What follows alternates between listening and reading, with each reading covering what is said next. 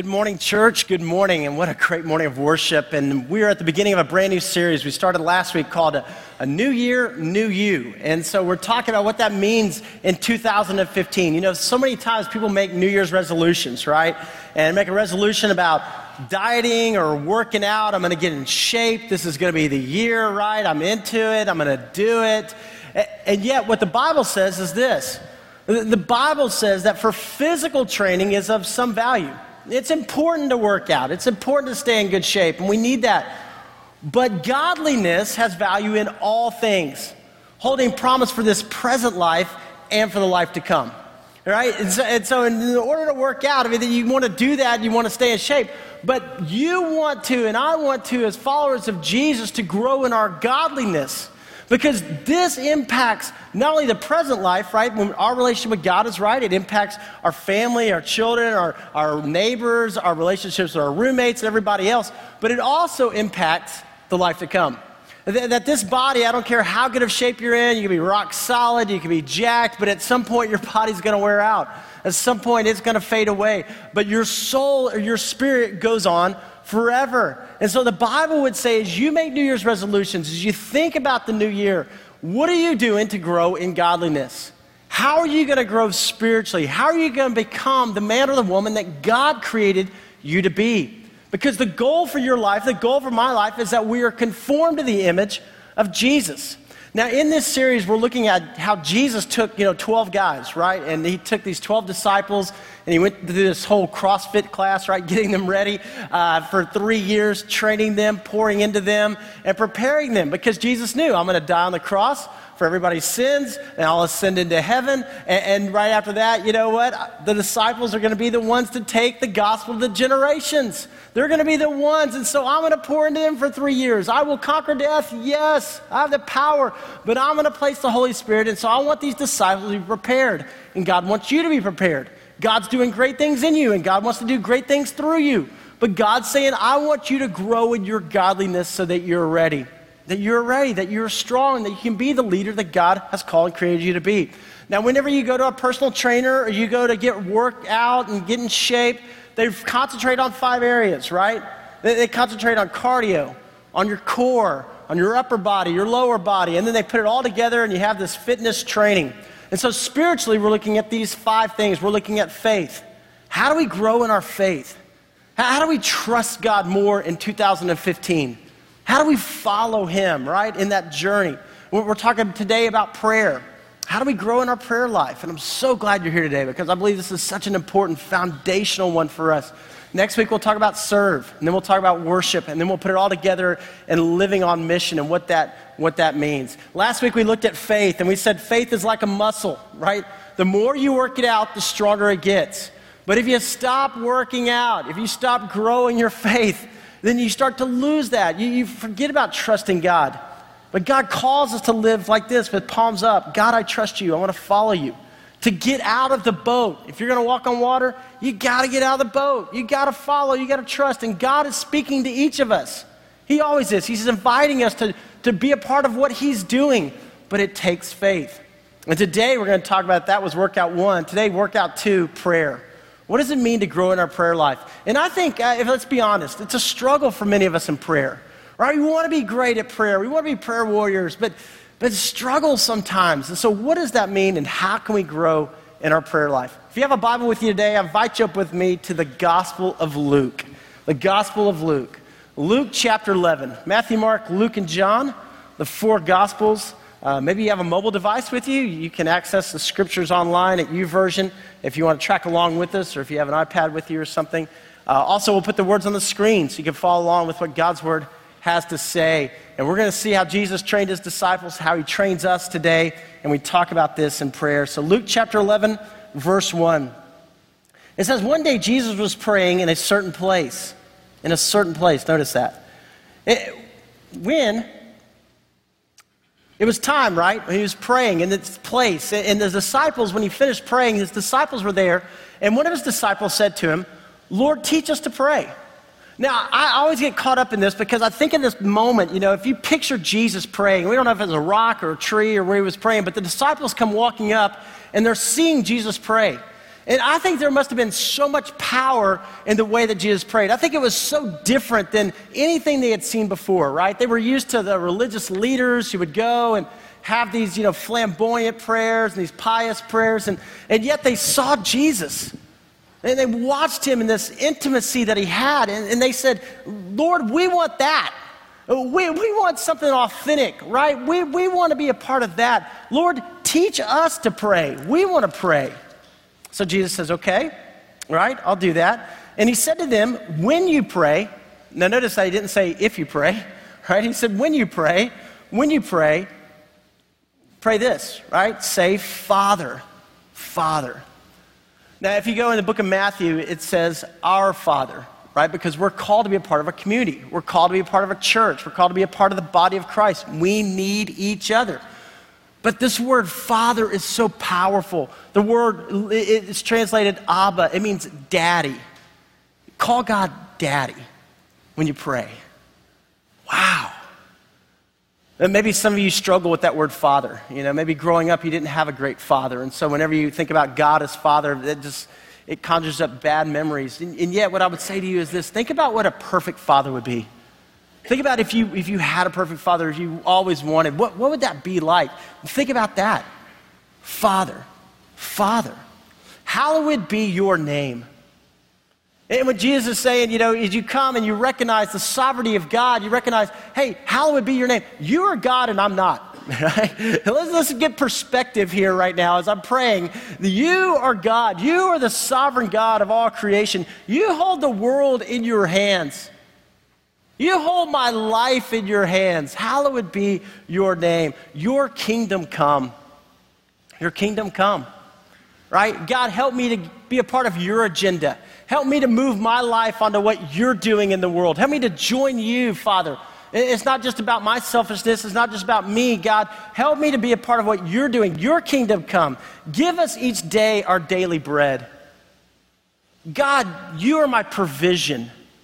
You are the sustainer of life. You know, so often we think it's about us, right? I worked hard, I made this money, I did this, I did that, I, I, I until we realize, wait a minute, uh, where did I even get the opportunity to do this?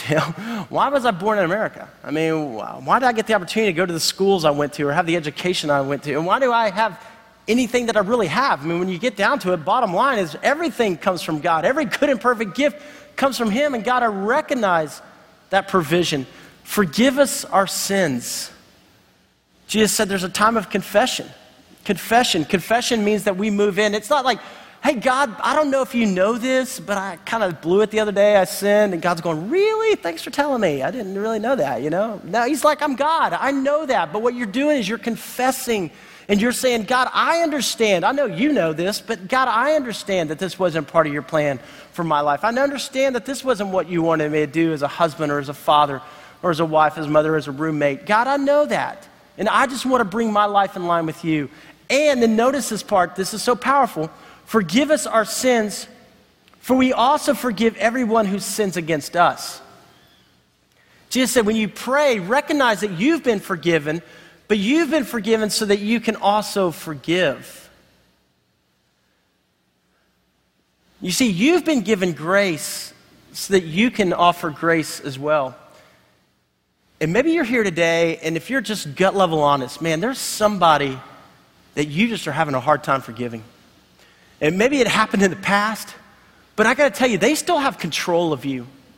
You can't go to bed at night without thinking about them. I mean, every time we even talk about this, it just comes into your head. And maybe today is a day where you just have to bring that to the Lord and say, Father, I can't, but God, you can. And so, Lord, uh, forgive me.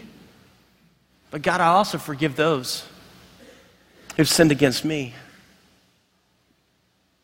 And lead us not into temptation and God, I recognize that all the provision I have comes from you. I recognize that every good and perfect gift comes from you. But God, I also recognize that you are my protection. And as I go forward, Father, as I walk forward, Lord Jesus, protect me, protect my family, protect those around me. God, lead us where you want us to go, Father. We trust you.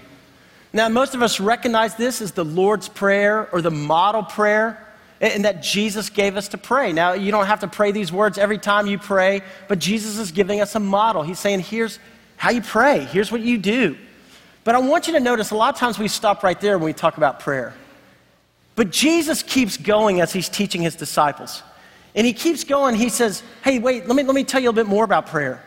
Then he said to them, Suppose one of you has a friend, and he goes to him at midnight and says, Friend, lend me three loaves of bread because a friend of mine on a journey has come to me, and I have nothing to set before him. Now, back in this day, hospitality was a big deal, right? It's still a big deal today in the Middle East. I mean, you know, hospitality is huge. But especially back then, because you can imagine people traveled, and they, when they would travel, there wasn't a lot of, you know, Motel 6 you can stop by or Holiday Inn Express. And so you would know somebody in this town, and you could go and stay with them, and then you can go and stay with somebody else in another town. So if somebody, they came to your house and they knocked on the door, you were expected. I mean, it was, it was big. You were expected to feed them, to water their animals, you know, to give them whatever they needed. It was hospitality, it's what you did.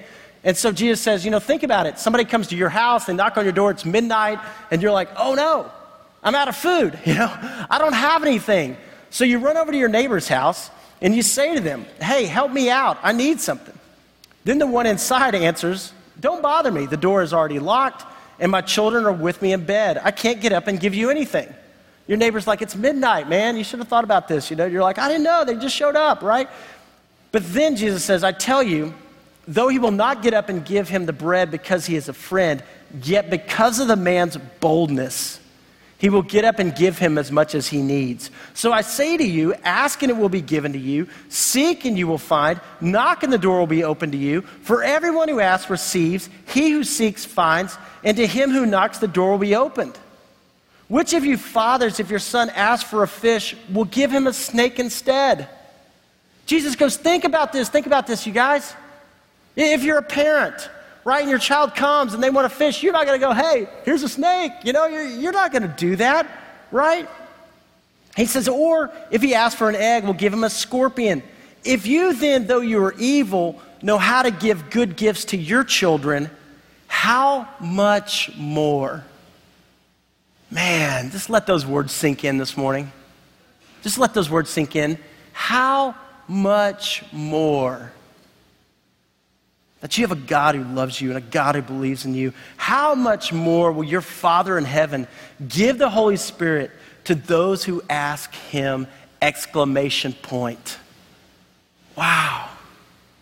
See, what Jesus is saying is this is prayer is rooted in the goodness and the grace of a sovereign God who invites you and I to call him Father. Father. That he is for you that He believes in you, that He wants the best for you. And He invites you to pray. So, what is prayer? I mean, what, what is prayer? I mean, bottom line, you boil it down, well, what is it? Well, there was a doctoral student at Princeton University, and he went to Albert Einstein, the great Albert Einstein. He said, Albert Einstein, listen, I need your help. What is left in the world for original dissertation research? I mean, what is left out there for me to study? And Albert Einstein said this Find out about prayer. Somebody must find out about prayer. Right? Why? Because prayer is communication with God. Prayer allows us into the presence of the God of the universe. The God of the universe. Gerald May, who was a psychiatrist, and, and, for 20 years he spent time counseling people, individuals and couples, and all these people. And for 20 years he would sit there and he would listen to people all day long, all day long, and all day long. After 20 years, you know what he said? He said, I've determined this that inside every human being, religious or not, there's a deep desire to connect with God. Right? Because why? Because that's the way we were made. We were made in the image of God. You and I are not complete until we are in God. We long for Him, and we need Him. Tim Keller said prayer is simply the recognition of the greatness of God. Prayer is the recognition of the greatness of God, It's perspective in our life. He is God. Somebody asked Mother Teresa one time, you know, how are you so successful? I mean, how in the world have you made such a huge difference in the poorest of the poor in the world? And she said, it's simple. I pray. I pray. I, I, hear God. I know what He wants me to do. I, I just do what He wants me to do. I live it. Prayer is two way communication. Prayer is speaking to God, and prayer is listening to God. And when Jesus is teaching the disciples to pray, he says, Ask and it will be given to you, seek and you will be found. You know, he says, Come on, you and go to God, you go to him. But prayer is also listening, it's hearing from God, it's knowing what he wants us to do, it's knowing how he wants us to live. It's that relationship with God. How many of you had a best friend when you were in elementary school? Anybody have a best friend in elementary school? Remember that? Okay. Uh, are they still your best friend today? I don't know. Maybe? Maybe not? Okay. I had a best friend in elementary school, a kid named John Stevenson. Great guy. We had so much fun. We'd, you know, do sleepover thing. It was a blast. We had a great time. We'd stay up and laugh and all those things. But then we went to a different middle school. Then we went to a different high school, and then we went to a different college. We kind of kind of lost touch. Now, you know, I love social media, and we can kind of know what's going on out there. But, but John's not my best friend anymore, right? Why? Because we used to hang out all the time and we used to talk all the time and we had this relationship because there was this communication. You know, my best friend now is my wife, Lisa. I mean, she's my best friend and we, we talk and we share and we talk about the good things, we talk about the joys, we talk about the struggles. That's what God's inviting you into. God's inviting you into a relationship with Him. And so many times our prayer life is this God, help, help. And God's like, I'm okay with that. Honestly, I'm okay with that. Come over in the middle of the night, bang on the door. It's okay. But also, also, also, I want to have a relationship with you. And so there's times where you sit and there's times when you listen. Prayer is not just about talking, prayer is listening. And prayer is not about having, oh, I got to have all the right words to say. It has to be a beautiful, eloquent prayer. You know what? Prayer is just this invitation to be authentic with God, to be real, to be vulnerable. God, you already know what's going on. God, I, I, I need you. And God, here I am. Uh, look at me. Search me, oh God. So prayer is communication with God. So, but what does prayer do? I mean, if we know what prayer is, it's communication with God. What does prayer do? Prayer does two things, I think. Prayer, prayer changes things. It does, right? And we know that. But prayer also changes us. Prayer changes us. There was this great uh, commencement speech that was given by a guy named David Wallace. And uh, it was in 2005, and he gave this speech uh, to Kenyon College. And here's what he said. He told this story, and he was trying to help them understand the, the power that they had of prayer and what it means that they're not going out there into this big world alone. And so he gave this story, and he said there was these two guys that were sitting together in a bar in a remote Alaskan wilderness. And one of the guys is religious, and the other guy's an atheist. And the two are arguing about the existence of God with that special intensity that comes, right, when you're in this kind of argument. And the atheist says, Look, man, it's not like I don't actually have reasons for not believing in God. It's not like I haven't ever experimented with God or with the whole prayer thing. In fact, just last month, I got caught away from the camp in that terrible blizzard, and I was totally lost. I couldn't see a thing, and it was 50 below. So I tried it. I tried it. I fell to my knees in the snow, and I cried out, Oh God, if there is a God, I'm lost in this blizzard, and I'm going to die if you don't help me. And now in the bar, the religious guy looks at the atheist and he's all puzzled. He's like, Well, then you must believe now, he says. I mean, after all, you're here, you're alive, right?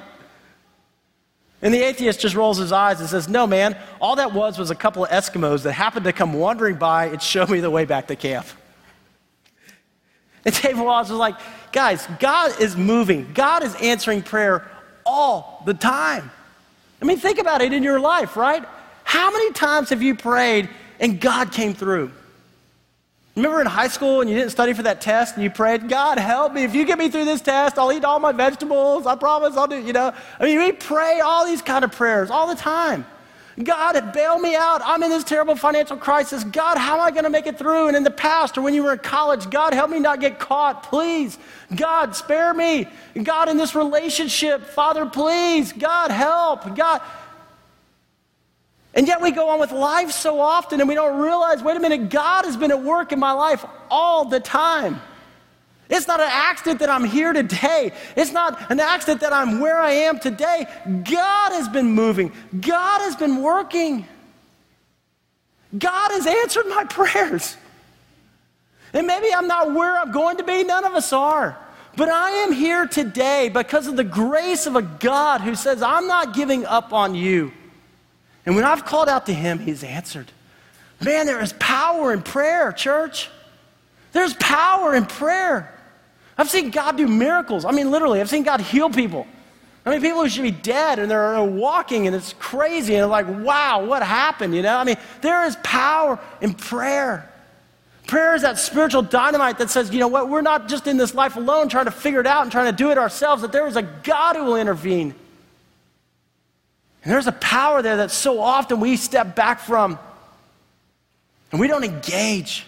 F.B. Meyer said the greatest tragedy of life is not unanswered prayer, but unoffered prayer. Unoffered prayer because there is power. There's power. Over in Mark chapter 9, uh, there was a time that happened to the disciples. You know, as we were watching this unfold, right? Jesus is training these disciples, he's preparing them just like he's preparing us. And in Mark chapter 9, this, this dad brings this child, this son, to the disciples. And he asked the disciples, Jesus' disciples, to heal this boy. He had an evil spirit in him. And the disciples try, but they can't. And, and, so the man goes to Jesus, and the man says to Jesus, Jesus, I brought this boy, I brought my son to your disciples, but he couldn't heal him. Now, Jesus, if you can, will you heal him? And, I love that. Jesus says, if I can, right? If I can, he says, all things are possible to those who believe. And the man says, Whoa, whoa, whoa, whoa, I'm sorry, I'm sorry, you're right, you're right. He said, In fact, I do believe, but help my unbelief. You ever been there, right?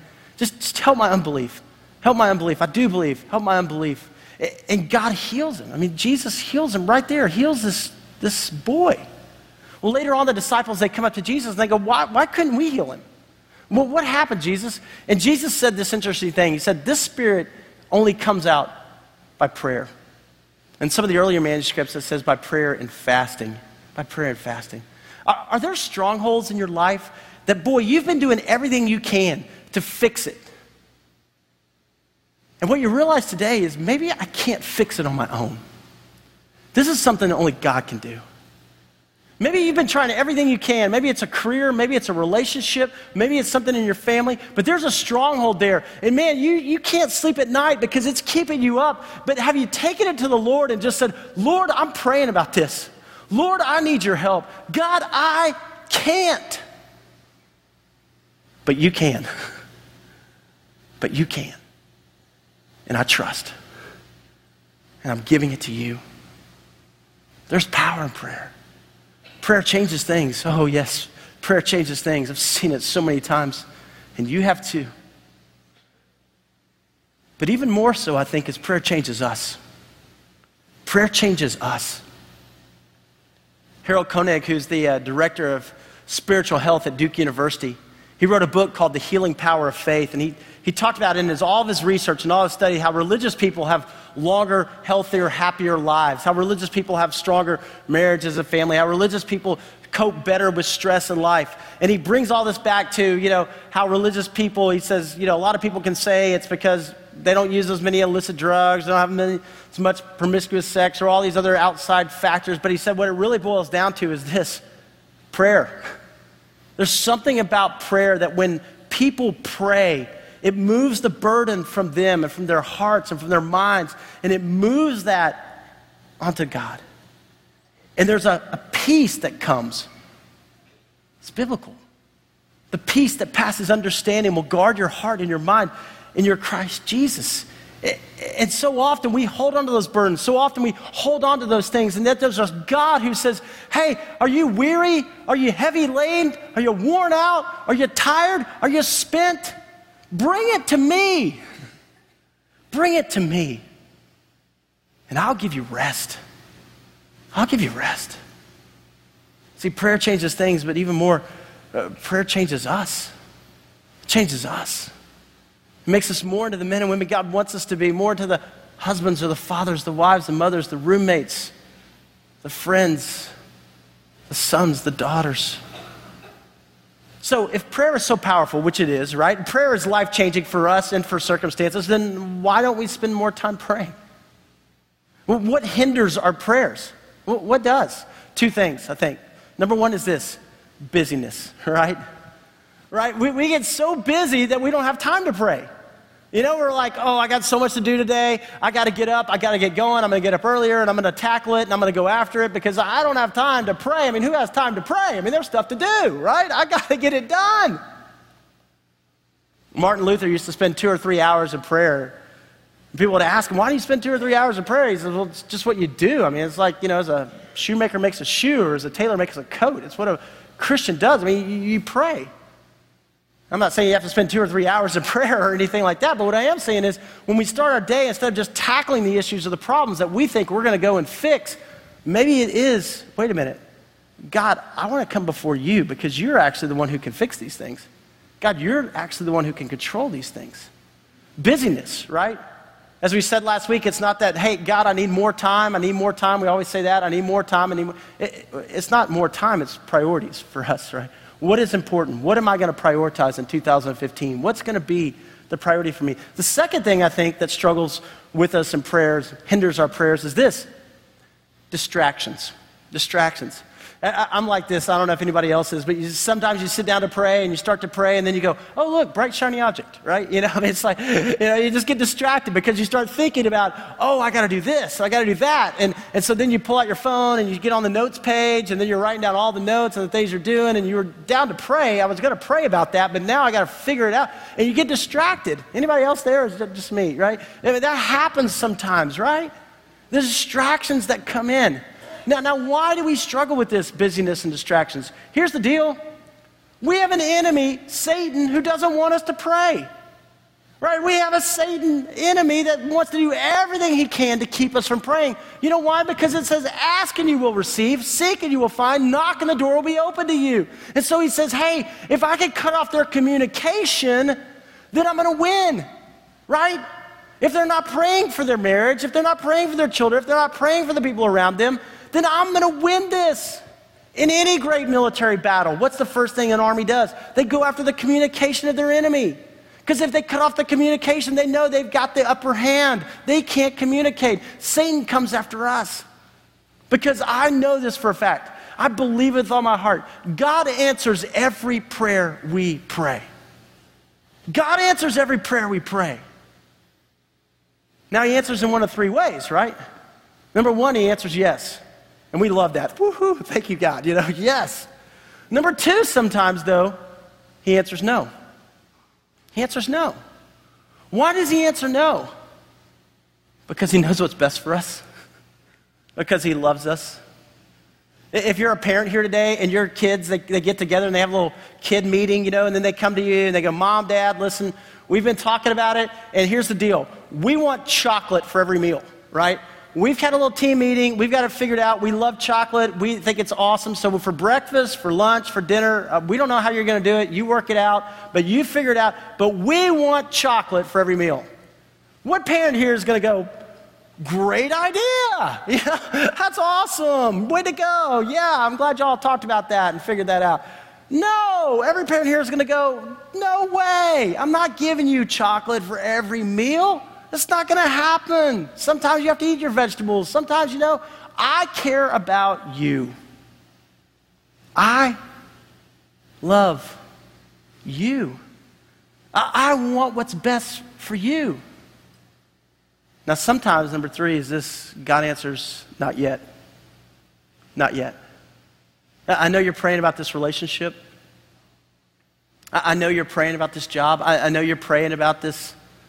Not yet. It's coming. It's coming. Listen, it's coming. But not yet. Because I'm still preparing you for what I'm preparing for you. I'm still preparing you for what I'm preparing for you. So you hang in there and you hold on.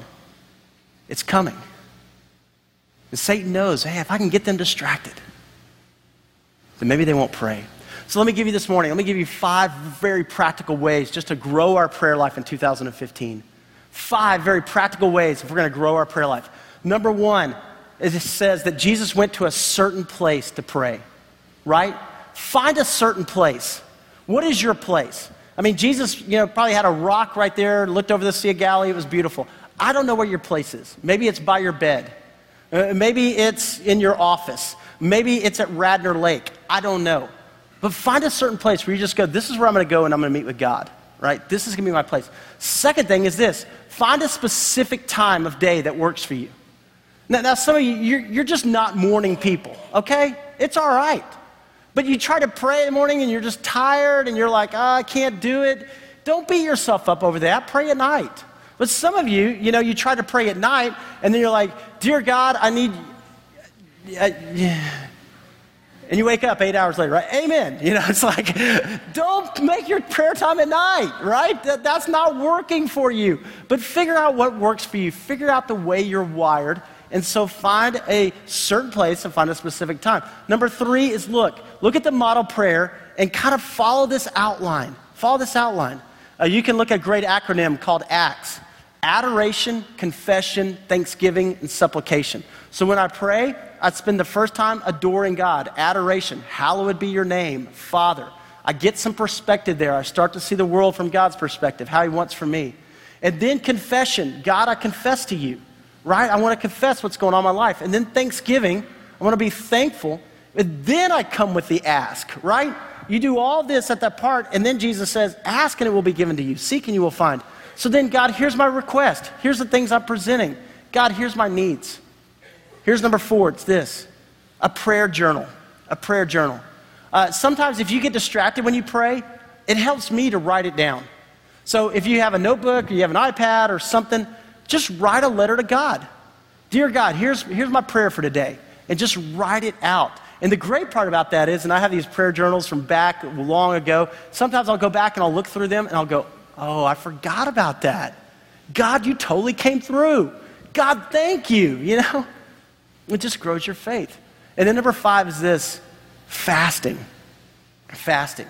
Now, sometimes when there's those big strongholds in your life and those big things, and maybe in your family or in your neighborhood or your career or direction or whatever, fasting. Fasting means that you like, you know, I'm not going to eat from sunup to sundown. Or, and every time I get hungry, every time I get hungry, I'm going to be reminded to pray. I'm going to pray. Or maybe I'm going to fast from Facebook, right? Or maybe I'm going to fast from Pinterest. And I'm going to, you know, not the whole weekend. I know that's a big deal, okay? So, know, the whole weekend, I'm not even going to look at it because every time I have that urge, I'm going to pray. But somehow that I'm going to do prayer and fasting so that I can grow. Now, the goal of these five steps, the goal of these things is to help us learn to pray without ceasing. It says in 1 Thessalonians chapter 5, verse 16, through 18. It says, Be joyful always, pray continually, give thanks in all circumstances, for this is God's will for you in Christ Jesus. So if you said, Hey, what's God's will for my life? He would say, Be joyful always, right? Be joyful always. A, a curmudgeon Christian is an oxymoron to me because we have grace, we have life.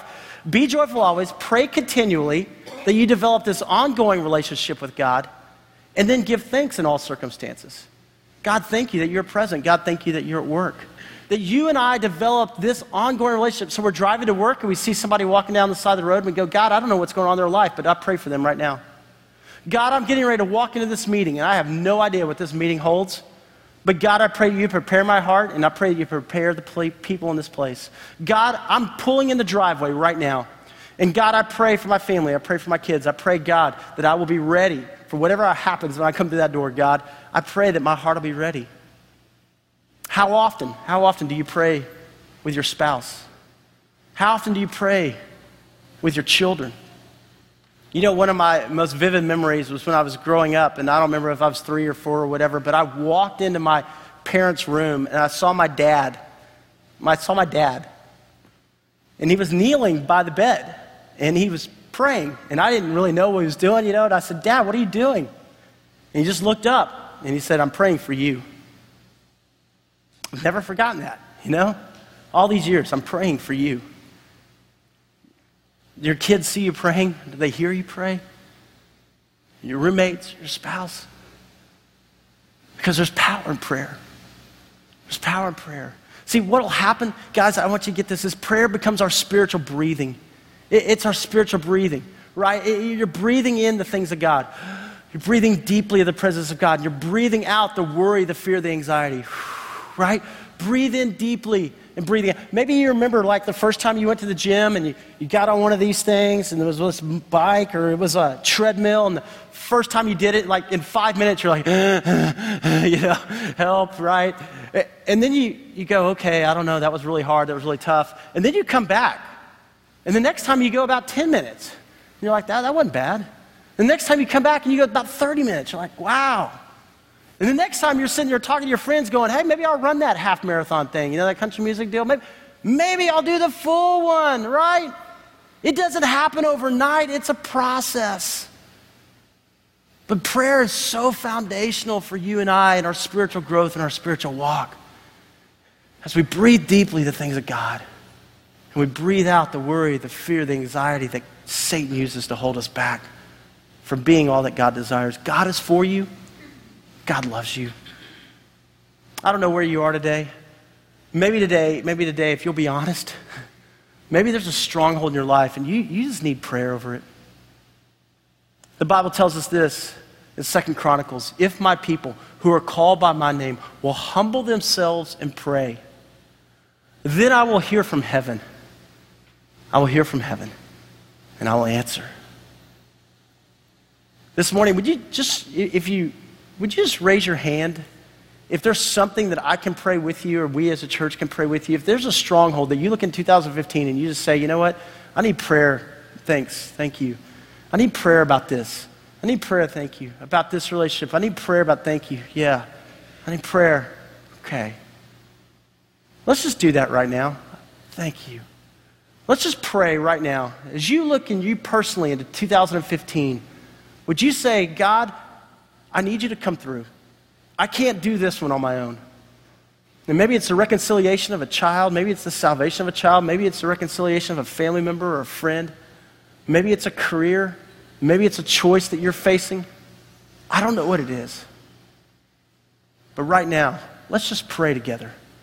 Father God, we know that prayer changes things and prayer changes us. And we know the power of prayer, Father. And so, Lord, I pray right now over all of these, God.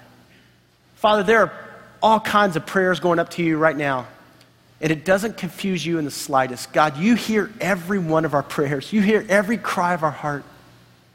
I pray for every hand that was lifted this morning. And I pray, God, that you will meet each person in their deepest need. I pray, God, that you will come through like only you can. And I pray, God, that you will open our eyes to what you're doing. God, we need you. We thank you for the gift of prayer for communication with you. We thank you for the gift of your presence in our life. We thank you for the hope and the peace and the joy that you long to bring in us. And so, Father, this morning, God, we place our burdens, our worries, our fears, and we place them in your hands. Take them from us, oh God. Even the times we try to solve them ourselves, God, take them from us. And God, we give them to you in prayer. And it's in the name of Jesus that we pray. Amen. Amen. Wow. Praise be to God. Praise be to God. I pray that this year would be a year of prayer for you. It'd be a year that we learn and we grow in our prayer life like never before. Because God is growing us. And God's doing something great in you and through you.